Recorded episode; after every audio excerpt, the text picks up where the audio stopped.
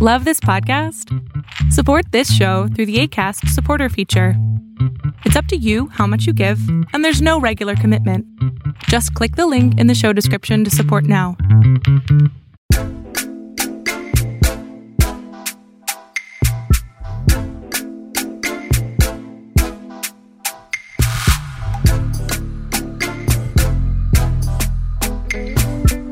Hey everybody, welcome into another episode of the Can We Please Talk podcast. I am Mike Leon. And foolishly getting my hair freshly cut at a time when we may or may not even be on video for this. I'm Nick Zaveri. And well, you know what? We'll see. We'll see what producer Tim comes up with. He's the best, our producer Tim Meehan. Uh, on the program today, the affidavit came out on Friday. Everything, everything that happened with the F B I's executed search of Mar-a-Lago. Nick and I with the latest on that, some takeaways. We're going to get some reaction from some former security officials that's been playing out in the media circle there. We'll get some of their takeaways. Plus, if you missed this story last week in our last segment, Missouri's bringing back something in schools straight out of the nineteen fifties. More on that in our final segment. Uh, I say hello to Mister Zaveri there. He has not gotten a haircut yet. Uh, he has recently signed a contract with Leon Media Network. And I am George Steinbrenner of the New York Yankees. And I'm I'm going to make him get a haircut and, and cut his facial hair there. And, and it's going to hurt Nick because he's a Red Sox fan first and foremost. So, Nick, how are you doing, my friend? Uh, better than the Red Sox, actually. Seriously. Uh, yeah, but I wait for the language in the contract, of course. Uh, right. No, we're good. We're good. Big, big day coming up. Our oldest is going off to second grade or starting, you know, That's returning awesome. to school. So, um, yeah, just big moment. You know, it's been it's been a long summer because in Pennsylvania, students wrap up, at least in our district, uh, June sixth, which is super early for anyone who went to school like myself in New Jersey or Mike in New York. Yeah. Um, and then returns August twenty-ninth. So that's a lengthy summer. So uh, I haven't seen that since college. So, but she she thrived, had a great time. So we're excited to you know send her back, you know, at least during the day and get back to parenting just one kid you know, throughout the day. Right. So, yeah. How about you, Mike?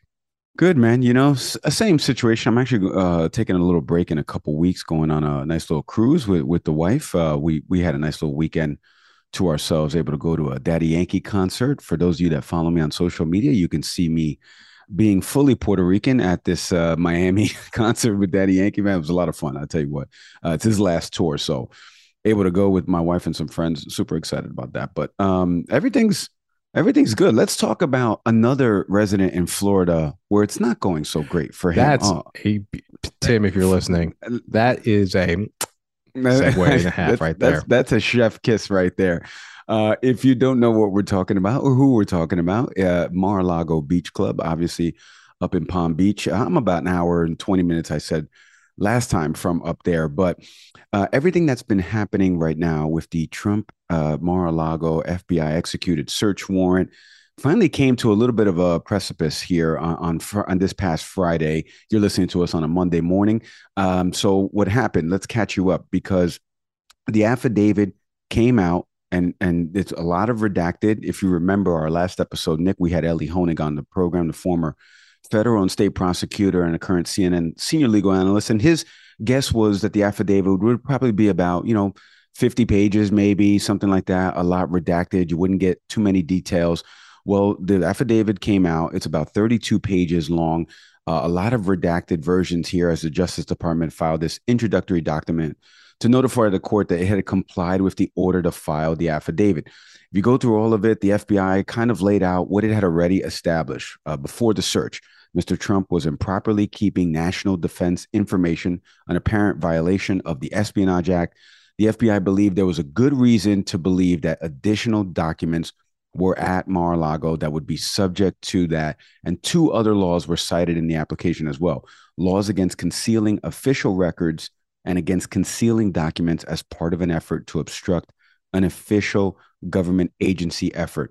The scope of what the government thinks Mister Trump was obstructing remains unclear. This is all according to the New York Times, by the way. If you go to their site right now, you can actually see they have uh, a little bit of, almost like if you used Microsoft Word back in the day and you'd be able to put a note comment, they have their full affidavit there and some parts highlighted and annotated. Uh, this is all from them, but uh, it would be, uh, at a minimum, it would seem to be the attempt by the National Archives to do its job by taking custody of public records. They couldn't do that after, you know, contacting the Trump team for so long. And then they were able to involve the Justice Department, which is why this executed search warrant ended up happening. Um, one thing I wanted to play for you, Nick, before we kind of give some takeaways on the affidavit, one hundred eighty-four documents that were recovered in this, um, and, and a lot of them super sensitive information, classified. We had Marie Harf a few weeks back ago, if you recall, former C I A officer and State Department official. She was telling us about the different classifications and what they mean and the different levels, right? And a lot of these documents had really high sensitive classification associated with them. Um, as I was watching some of this play out, not only on Friday and then over the weekend, you're getting different analysis from different people that have worked in former key government official positions, from the F B I to the N S A to the C I A, right? All the three-letter uh, agencies you can think of.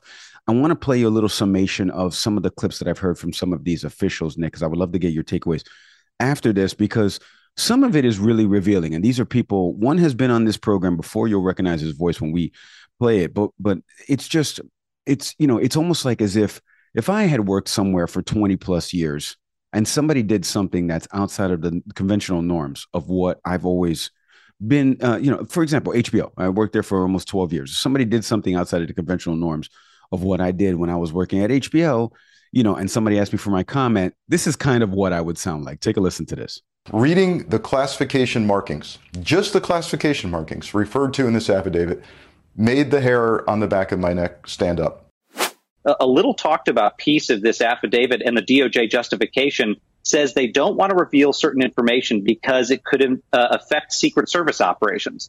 That tells me they're not only worried about the president's safety at Mar-a-Lago, but that there are security vulnerabilities that, that likely made this information vulnerable to infiltration, to spies potentially on the property. That's one thing they're clearly worried about. I recruited human assets, and your biggest responsibility as a C I A officer is to keep those human assets safe. Their job, they are putting their lives on their line to help our country and to help our country stay safe. And having documents being around in an unsecured manner where anyone could get their hands on them will absolutely get people killed. We're often talking about intelligence that is singular in nature. What does that mean? It means that it could only come from one source. Um, the microphone in a foreign intelligence service headquarters that took a human source to plant it. The, the human source reporting on the illness of a, of a world leader or the plans against us took twenty years to recruit that person.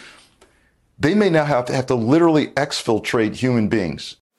And I will tell you, in Trump world, they are in a full panic. They are in a mole hunt in Trump world to try to find who these people are who are clearly around him, who clearly ratted Donald Trump out. And the investigators want to protect the security of those individuals because they know from Donald Trump's history that he tries to root out and punish whistleblowers. This information and these markings indicate it's so sensitive, so sensitive that it's going to become problematic to prosecute Trump for this. I have had cases, numerous cases in my in my career, and I, as A D of counterintelligence, I, I oversaw all espionage cases, where certain three-letter agencies came to us, Nicole, and said, yes, you caught the guy, but you this can't ever see the light of day, and we're not going to support a prosecution. That was Frank Figliuzzi that you heard there. Uh, he's obviously a former uh, counterintelligence uh, director, so assistant director, excuse me, for the F B I. twenty-five years serving in a couple different administrations there. Miles Taylor's voice, if you remember him, he was the former chief of staff for D H S. And then uh, there was a C I A officer, I believe, also.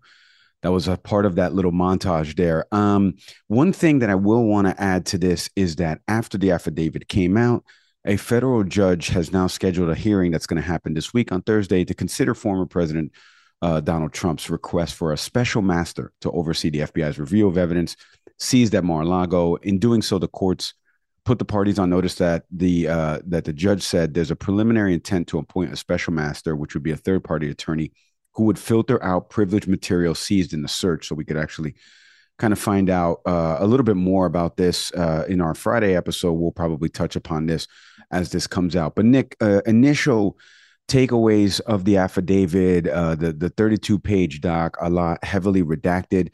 And obviously it talks about the investigation and, you know, the, it points you really to kind of like, look, this is the case we're kind of building. And uh, this is why we can't share X Y Z, because we could risk uh, people's lives that are in danger. Not only could be ones within the Trump orbit, but it also could be other ones that are associated with the documents that were recovered from his house. What were some of your takeaways from that? And then the montage itself, some of these, Frank Figliuzzi has been on this program before, a friend of the show, uh, just hearing him say some things there at the end too about you, you can't prosecute some of this stuff sometimes because you get to really sensitive classified materials that will really blow years of work out there in the public sphere once people find out what it's related to. So what were some of your takeaways on that? Yeah, you know, when we had Elie Honig on previously, you know, we talked about, our question I asked was, you know, does this potentially a redacted version of the affidavit, you know, maybe change public perception? You know, what we all thought about, you know, when, um, you know, for the F B I, you know, executing that warrant at Mar-a-Lago, like by itself, we thought, okay, this is some pretty serious stuff. A redacted affidavit comes back. Do we all think, well, there's so many limitations here, and maybe it wasn't as big a deal? I was actually surprised. It was actually the intensity of it didn't change. You know, people I was, you know, follow following on Twitter, the conversation still stayed pretty intense as to this is serious, that what was found, what was being pulled back indicates that something something wrong took place. Um, you know, from the Washington Post, one thing I'll I'll share, you know, this was a summary of um, the release of the affidavit that came out yesterday. Um, but essentially what it speaks to is the fact that, you know, one of the reasons for for executing the warrant was that there was information, according to the National Archives and Records Administration in January, that had it fallen into the wrong hands, it could have revealed sensitive details about human intelligence sources and how spy agencies intercept electronic communications of foreign targets. We're now talking about national security, you know, and what Frank, had, what you just quoted Frank on when you played that clip, speaks to the fact that, you know, it wasn't just documents. We're talking about, so we're talking about national security, people's lives on the line. Two things come to mind for me. One is, you know, I mentioned her name before, but outed C I A agent Valerie Plame, who, you know, under the previous Bush administration, um, was sadly just revealed as an as a C I A operative for political reasons. Essentially, her husband had been involved in the the search and findings about um, essentially the weapons of mass destruction that the Bush administration had claimed had been in Iraq. Not there. Political punishment for um, for him speaking out was his wife getting outed. And that's now where Scooter, Scooter Libby was punished for that. Um, but the other part that comes to mind is there's an article from the New York Times, I think a couple of years ago, that talked about agents, C I A agents, um, being killed in the field. And that was back in twenty seventeen. But more importantly, it happened during uh, the Trump administration. And it does beg the question that not just with these documents recently being found, you know, at Mar-a-Lago, you know, how long has this minis- administration been reckless with holding on to national intelligence to the point where we're finding out agents in the field? And then the the more vicious angle to this that I wonder is, was that intentional? You know, I, I'm very open about the fact that I don't think Donald Trump um, is a he is a savvy politician, but as a leader is incompetent. And history indicates this over and over, both in business, both and now as a former president of the United States. So was this just someone bungling national secrets, or was this an intentional leak for the sake of benefiting foreign partners? Right. I, I think it's, well, first off, I think there's a third category about uh, on the Trump part. I think it's more of, you know, a flaunting the fact that I'm the president of the United States. You know, uh, there was a clip of Joe Biden being asked this as he was about to take off. I forget where he was going to. And he he made a joke. He's like, well, I just declassified everything right now for my administration. He's like, come on, it doesn't work that way. Right. And then Marie Harf kind of said the same thing on the program with us, that it, it really doesn't work that way. One thing before I let you get to your quick note, um, one hundred I mentioned one hundred eighty-four unique documents bearing classification markings. sixty-seven of those documents were marked as confidential. ninety-two documents marked as secret. twenty-five documents marked as top secret. Look, I don't care what level of distrust you have of the government, right? And we've talked about this with former government officials that have been on the program, some that have worked in the Trump administration. It's fine to naturally distrust the government. I've mentioned this before.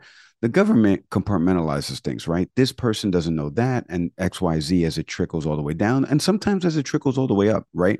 Because for whatever X, Y, Z reason, just like if you think about how things play out in your job, but if there was one hundred eighty-four documents, right, that were recovered from your, from just from your job, Nick, Educate, or even from my job, my day job at Stats Perform.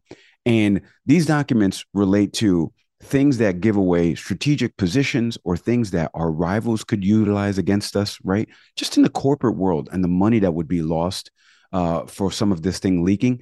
Think about what would happen to all of us, right? We would we would all be fired, right? And then potentially be sued or things like that. Now, now translate that to the federal government and people's lives and the three-letter agencies that I just mentioned that try to protect us from, from people that wish to do us harm. And that's that's a, I'm not going to engage with some of these senators that are out here talking about, you know, the, that, oh, they could have just asked nicely and gotten it back. They, tr- they w- tried to work with the former president for a year.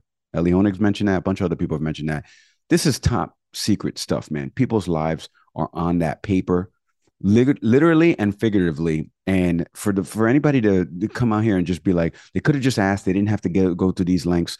Now we're seeing it bear out that like they did have to go through these lengths, and there could be potentially some more fallout from all of this. I know you had one more point before we go to the break here. Yeah, two. Um, the first is a little humorous, and then the one not so much. You know, um, Cash Patel, who is you know growing in prominence as yeah, your cousin, you know, yeah, yeah, there yeah, we go. exactly. Yeah. One of uh, one of the many Trump stooges uh, had it had been the one to make the argument that you know the president had declassified everything. You know that he had brought you know down to Florida uh, as Biden had um. you know, had sort of playfully, you know, spoke to. Um, and the question that came up, and this was starting to pop up on Twitter is, well, if the idea is that he declassified everything, but if the F B I allegedly planted stuff, as he alleged when they first um, executed the warrant, how does that make sense in terms of timing? And um, that, that just seems like a logic flaw in one of many foolish arguments that the former president makes when it comes to the execution of this warrant. Uh, but the other point, um, not so funny, uh, the article I referenced for the New York Times is dated October fifth, twenty twenty-one. The headline reads, "Captured, Killed, or Compromised. C I A admits to losing dozens of informants." Uh, Mike, the opening paragraph reads as follows. "Top American counterintelligence officials warned every C I A station and base around the world last week about troubling numbers in, of informants recruited from other countries to spy for the United States being captured or killed," people familiar with the matter said. Again, maybe it's a stretch. I mean, we're talking about a executed search warrant on August eighth, twenty twenty-two, and we're looking at, and I just I'm quoting a article from October fifth, twenty twenty-one. That's a long stretch of time. But Mike, that begs the question from a national security standpoint. The former president takes boxes of documents down to his home, out of the White House. He's no longer president. For what reason? And what we're seeing is the impact of a move like that potentially may be the deaths of operatives in the field. Those are harmed. Those are outright killed. And this all seems on some level connected. Like, why in the world are you taking documents that are listed as classified? And this idea that, well, he declassified everything. Well, obviously, that's bullshit. But this comes, it just like so many things in that administration. Why? Why engage in these types of activities? And the only logical explanation is that you were looking to do something that basically is illegal. Yeah. Well, we're going to find out. That's for sure. I don't want to speculate on that part, but, um, more on this in the coming weeks. We've got, I, I say this all the time on, on the coming weeks. I mean, we really do. We have people lined up to talk about this because you and I are not covering this uh, other than speaking about it sometimes on our podcast, but we bring people on that are offering informed perspective and stuff like that. But one thing I will say, when we get back after the break, we're going to get informed perspective for somebody who currently works in the education sphere, because the state of Missouri is implementing something. One section of the state of Missouri is implementing something, taking us back to the good old days, some would argue. Uh, more on that when we come back after the break. Your website should be a marketing asset, not an engineering challenge. Empowering everyone from independent designers to whole marketing teams, Webflow combines the power of H T M L, C S S, and JavaScript and places them all in a completely visual canvas. Trusted by companies like Lattice and Discord, it changes the way marketers, designers, and engineers create for the web. Now you can build the site you want without the dev time. Start building for free at webflow dot com. This episode is brought to you by Kitcaster. Kitcaster books you on top podcasts. How do funded startup founders attract prospects and talent? Podcast interviews. How do entrepreneurs with exits find new deals? Podcast interviews. How do C-suite execs differentiate in crowded markets? Podcast interviews. Kitcaster books you on top podcasts. Click the link in the show notes for a special offer. Celebrate good conversation. Nick, the presenting sponsor of Can We Please Talk is Fresh Roasted Coffee. Since two thousand nine, this Pennsylvania company has been making their passion of bringing you gourmet coffees from all over the world, roasted fresh to order in eco-friendly smart roasters. They're committed to quality, service, integrity, approachability, and sustainability.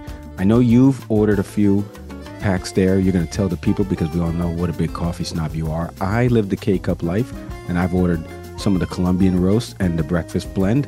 It's delicious. Your take, sir, on Fresh Roasted Coffee, a Pennsylvania-based company for the man in Easton, Pennsylvania, who drinks coffee regularly. Yeah, Mike, that's right. You know, shop local, right? As right. always. Uh, yeah, I just most recently bought the flavored coffee set, which is six different incredible flavors. That's on its way getting shipped. I had that just ground, you know, for when it gets here. Mike, one of my favorite parts is that they allow you to take a, not allow, what am I talking about here? They give you a quiz just to get a sense of your taste. You know, so I took that quiz. I got recommended Sumatra, you know, just a great single origin coffee. But in addition to that, Mike, they have a great section, just the learn section. If you go to their website, fresh roasted coffee dot com, there's a just on when you click down, there's a learn section. For those of you who are not necessarily in the coffee game as deep as Mike and I are, you can learn everything from how to use your French press, how to use a Chemex. So they're, they're not just selling you coffee and tea, by the way, something That's very right. important. You know, a lot of places try to separate these two ancient beverages, not fresh, co- fresh roasted coffee. Nope. So they have a huge variety of tea as well. My wife's more of a tea drinker than a coffee drinker, so I'm going to be hooking her up. But Mike, it's an awesome company. So many things available on the website. Um, and I think that those who are listeners of the show can benefit from listening to us and purchasing from there, if I'm correct. That's right, because all you got to do right now, if you're in our show notes page or whatever audio podcast platform you're listening to us, you click the link that's available right there. That link will have a special promo code discount applied to whatever you buy from fresh roasted coffee dot com. Head to that link in our show notes page and get in on some of this great tasting coffee today.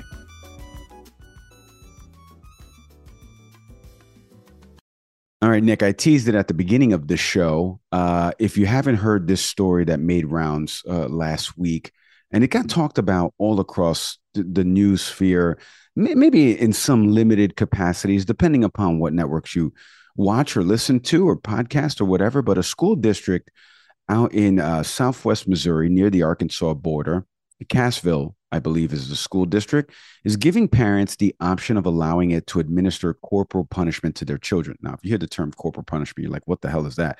Is that, I mean, yeah, it it kind of is what you think. Uh, well, take a listen first to what corporal punishment is and what the actual measure is, and hear from somebody that is actually representing the school board uh, uh, on this topic.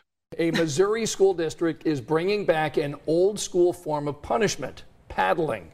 The Cassville School District is asking parents to give written permission to allow them to spank their child as punishment. This is an opt-in only option for parents. So anyone who disagrees with uh, corporal punishment, uh, they simply do nothing. Corporal punishment, I wanted to add there, as a measure of correction or of maintaining discipline and order in schools. This is according to the policy. However, it shall be used only when all alternative means of discipline have failed, and then only in reasonable form and upon the recommendation of the principal. It should never be inflicted in the presence of other students. Um, the policy also says corporal punishment shall be administered only by certified personnel in the presence of a witness who is a district employee. Corporal punishment shall be administered so that, I'm reading from the policy now, that there can be no chance of bodily injury or harm. So striking a student on the head or face is not permitted. So again, couple different steps, right? The, the the student has to exhibit, you know, bad behavior over a couple periods of, of time. And then only when they get to a certain point, I guess, it keeps getting escalated up and up the chain where it's finally like, okay, we can enforce this spanking. And it's parents that have to opt into this part of the program. Um, I want to get your takeaways as somebody who's been a former teacher in classrooms. You've dealt with Uh, kids, maybe unruly, maybe some that are just normal, uh, and and the and the like. And then um, I'm thinking of myself, I'm reading this. My wife and I were talking about this. And I said, if you have to go through these many steps and hurdles, maybe this isn't a good idea. Like, I've got to get a parent to sign on for this.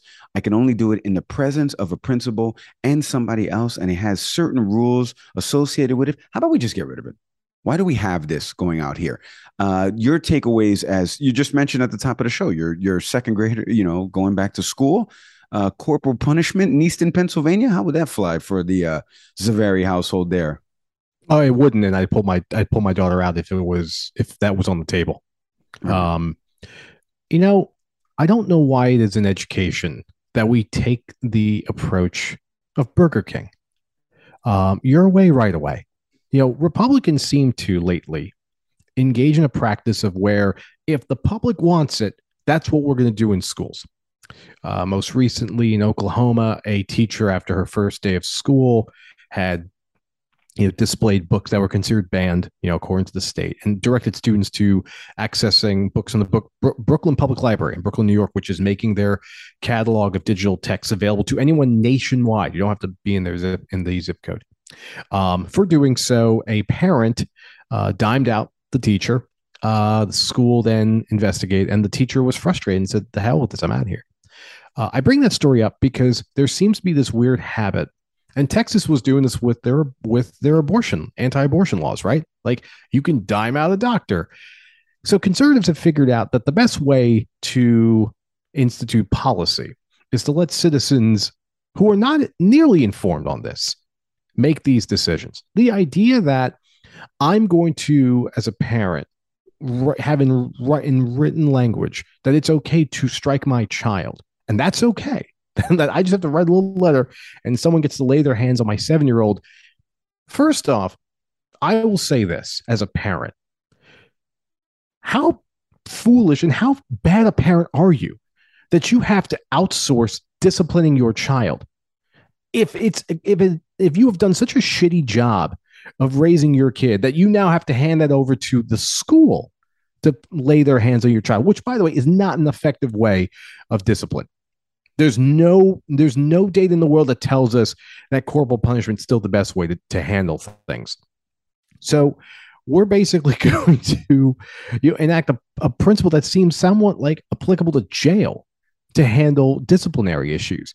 Uh, the article that I, I share with Mike, and this is from A B C News, talks about the fact that you know, when you allow something like this, disproportionately, some students are going to be identified as being more likely to be disciplined.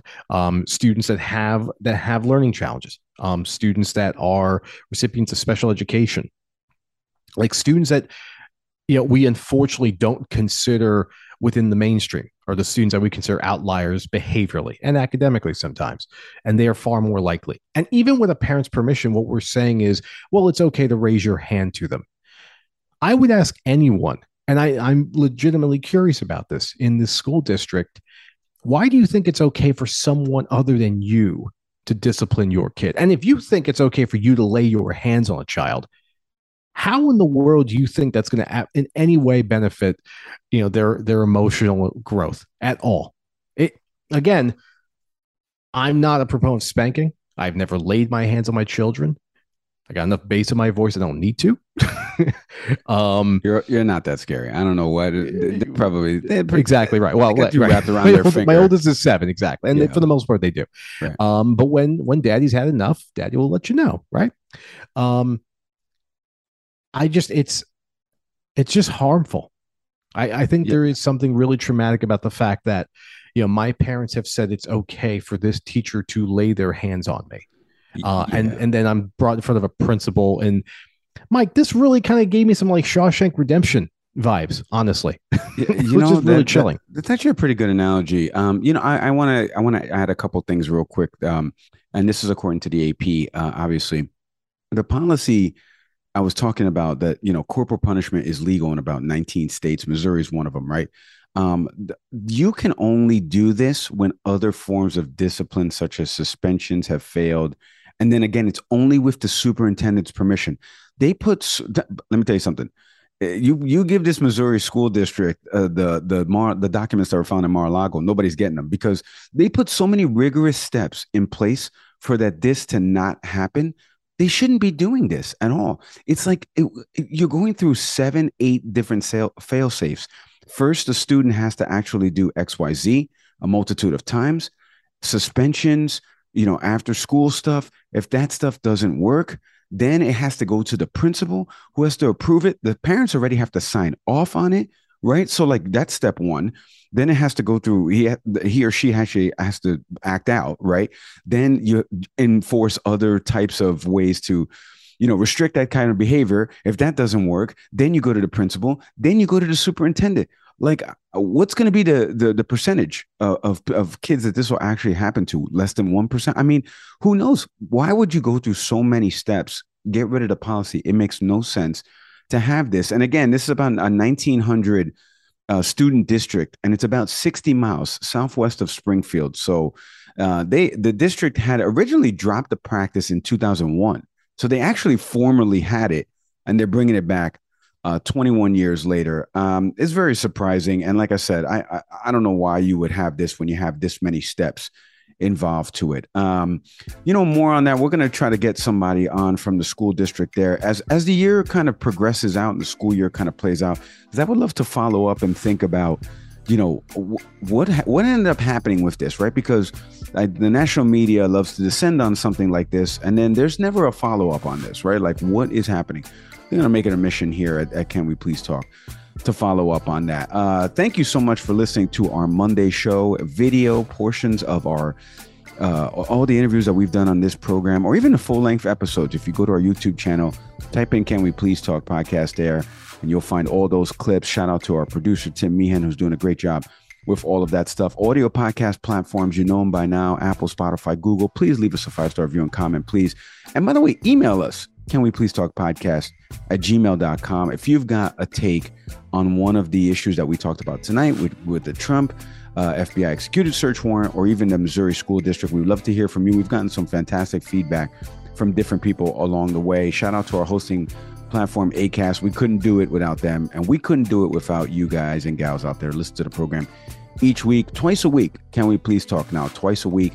Don't forget October twenty-seventh for our live show in D C, City Tap House. Come on down if you are in the D C area, or, or the D M V, as they like to say. Uh, as always, I am Mike Leon.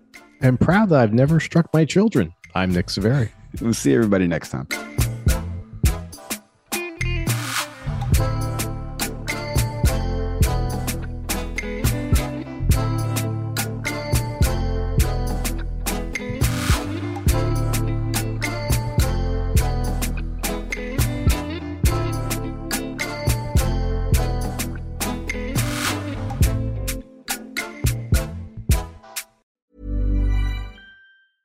Hey, it's Paige DeSorbo from Giggly Squad. High quality fashion without the price tag. Say hello to Quince. I'm snagging high-end essentials like cozy cashmere sweaters, sleek leather jackets, fine jewelry, and so much more. With Quince being fifty to eighty percent less than similar brands. And they partner with factories that prioritize safe, ethical, and responsible manufacturing. I love that. Luxury quality within reach. Go to quince.com slash style to get free shipping and three hundred sixty-five day returns on your next order. Quince.com slash style.